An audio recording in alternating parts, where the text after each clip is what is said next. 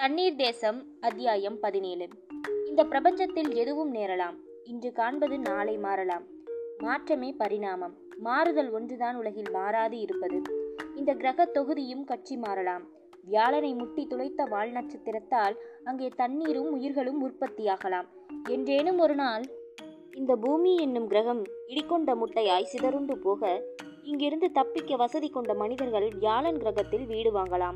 இதுவரைக்கும் பூமிக்கு வெயில் தந்த பழைய சூரியனை புறம் தள்ளிவிட்டு இன்னொரு புது சூரிய குடும்பத்துக்கு ஜீவராசிகள் இடம்பெயரலாம். நிகழும் வரைக்கும் தான் ஒன்று அதிசயம். நிகழ்ந்த பிறகு அது சம்மதம்.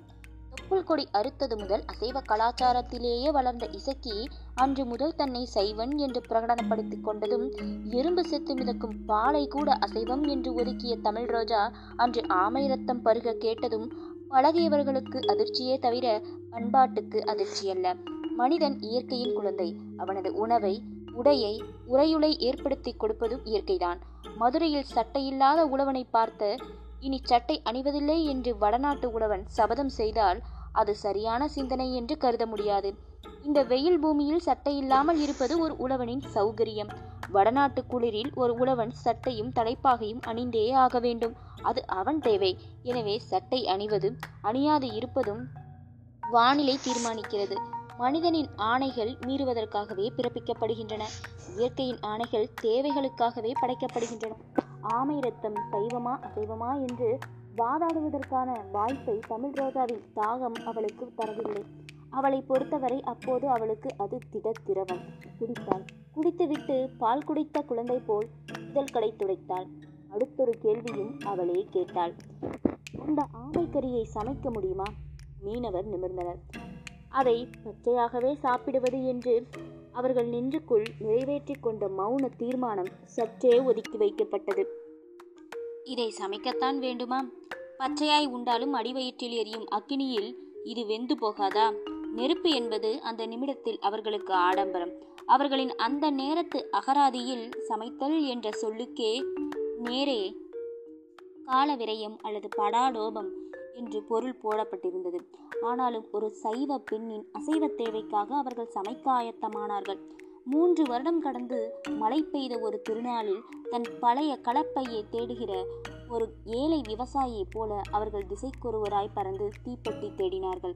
ஒரு குடியானவன் வீட்டு உண்டியலின் கடைசி காசை போல அது ஏதோ ஒரு ஆழத்தில் அகப்பட்டது. அது சற்றே ஈரம் பூத்து இருந்தது. உள்ளே ரஷ்ய படையெடுப்புகளில் தோற்று திரும்பிய நெப்போலியனின் படை வீரர்களைப் போல எண்ணிக்கையில் குறைவாகவே இருந்தன தீக்குச்சிகள். பற்ற வைக்க முயன்றான் பாண்டி.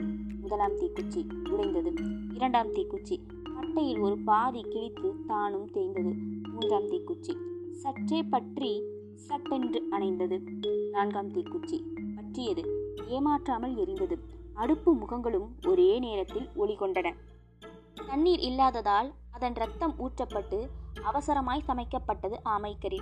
தட்டேந்தி நிற்கவோ பங்கிட்டு கொள்ளவோ பொறுமையின்றி ஆளுக்கொரு துண்டாய் அவர்கள் அவசரமாய் உண்ட பிறகுதான் தெரிந்தது வெந்திருப்பது கரியல்ல அவர்களின் நாக்குகள் என்று. அவர்களின் உடம்பின் ஆழத்தில் வற்றி வண்டலாகி போன உயிர் ஒவ்வொரு சொட்டாய் ஊறத் தொடங்கியது. கரை மீனவர் சங்கம். மிதந்தது சத்தத்தில். காணவில்லை என் மகனை கண்டுபிடிக்க மாட்டீர்களா? அந்த கோடையிலும் நடுங்கியது ஒரு மூதாட்டியின் குரல். காணவில்லை என் கணவனை. செத்தாரா இருக்கிறாரா? செய்தி சொல்ல மாட்டீங்களா? இது ஒரு கைக்குழந்தைக்காரியின் கதறல். கதறாதீர்கள் ஒன்றும் ஆகாது அவர்கள் உயிர்களுக்கு.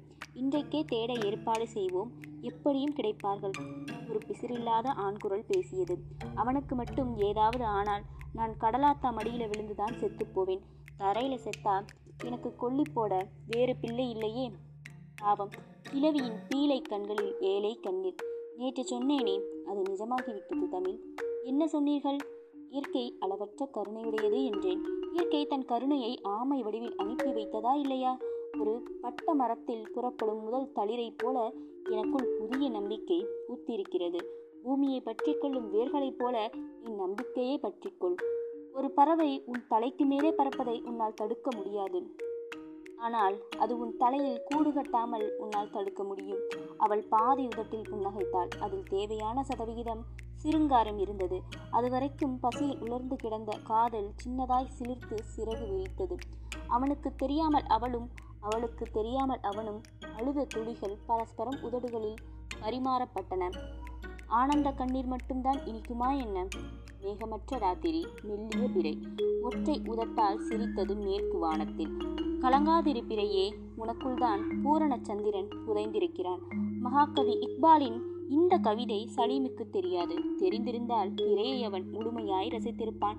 வயிற்றுக்குள் ஆமையை நிரப்பிக்கொண்ட ஆனந்த களிப்பில் ஒரு மயக்க போதை போன்ற பாதி உறக்கத்தில் தளத்தில் அவர்கள் சுதந்திரமாய் சிதறி உருண்டும் நெகிழ்ந்தும் புரண்டும் கொண்டிருந்த பொழுதில் தூரத்தில் தெரிந்தது ஒரு ஒளி ஊர்வலம்.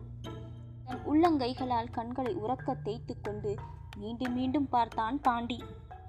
மறந்து கத்தினான். கப்பல் கப்பல் தீப்பிடித்த வீடாய் அந்த ஒரே சத்தத்தில் விழித்து கொண்டது படகு.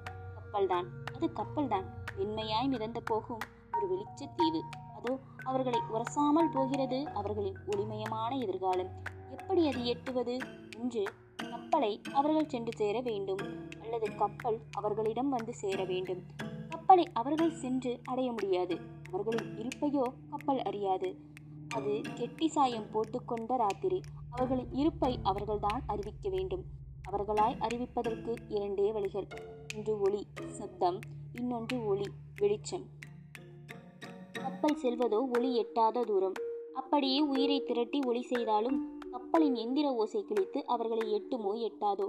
அடுத்துள்ள ஒரே வழி ஒளி வெளிச்சம். வெளிச்சம் காட்டுவோம். அவர்கள் வேகமான விவேகமான முடிவுக்கு வந்தார்கள். படகின் மின்கலம் சில நாட்களுக்கு முன்பே செத்துவிட்டது. ஒரு தீப்பந்தம் தயாரிக்கலாம். அவசர தீர்மானம் நிறைவேறியது.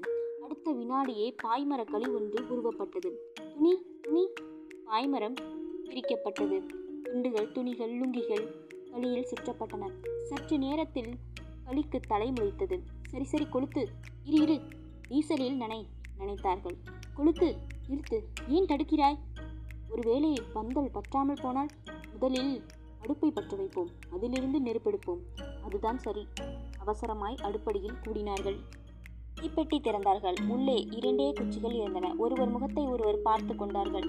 சுற்றி அடிக்கும் காற்று சுழற்றியது படகை. தீக்குச்சிகளின் இரண்டு நுனிகளிலும் அவர்களின் எதிர்காலம் திரண்டிருந்தது. ஏ தீக்குச்சிகளே எங்கள் எதிர்காலத்தின் மந்திர கோள்களே கை கூப்புகிறோம். உங்களை கைவிட்டு விடாதீர்கள். நெருப்பை ஒரு சின்ன குச்சியின் உச்சியில் சேமித்து வைத்தவனே உனக்கு எங்கள் நன்றி. இந்த நெருப்பை அடைவதற்கு எமக்கு முன்னிருந்த மனித ஜாதி என்னென்ன பாடுபட்டிருக்கும்? ஒரு மூங்கில் காடு பற்றுகிற வரைக்கும் நெருப்பு காத்திருந்த ஆதி மனிதர்களைப் போல் சிக்கி முக்கி கல்லுக்குள்ளும் தீக்கடை கோளுக்குள்ளும் நெருப்பை பிரசவிக்க பாடுபட்ட மனிதர்களைப் போல் உரசியும் தேய்த்தும் கடைந்தும் குடைந்தும் தீயை தேடி அடைந்த மனிதர்களைப் போல் இதோ நாங்களும் எங்கள் உயிரை கையில் பிடித்துக்கொண்டு இந்த ஜீவ நெருப்பின் ஜனனத்துக்காக காத்திருக்கிறோம். தீக்குச்சியை பற்றிக்கொள். காற்றை அணைத்து விடாதே தீப்பந்தமே எரி அப்பளே நில். பாண்டி முதல் குச்சியை எடுத்தான். அவனுக்கு கை நடுங்கியது. எல்லோரும் வட்டமாய் நின்று காற்றை மறைத்து வீடு கட்டினார்கள். கப்பல் கடந்து விடப் போகிறது. உரசு பாண்டி உரசு. இனிமையாய் உரசினான். அது பற்றவில்லை. சற்றே அழுத்தினான். ஒரு பாதி மருந்து உராய்ந்து தேய்ந்தது. மறுபக்கம் உரசினான். அவ்வளவுதான். அது சிரச்சேதமானது.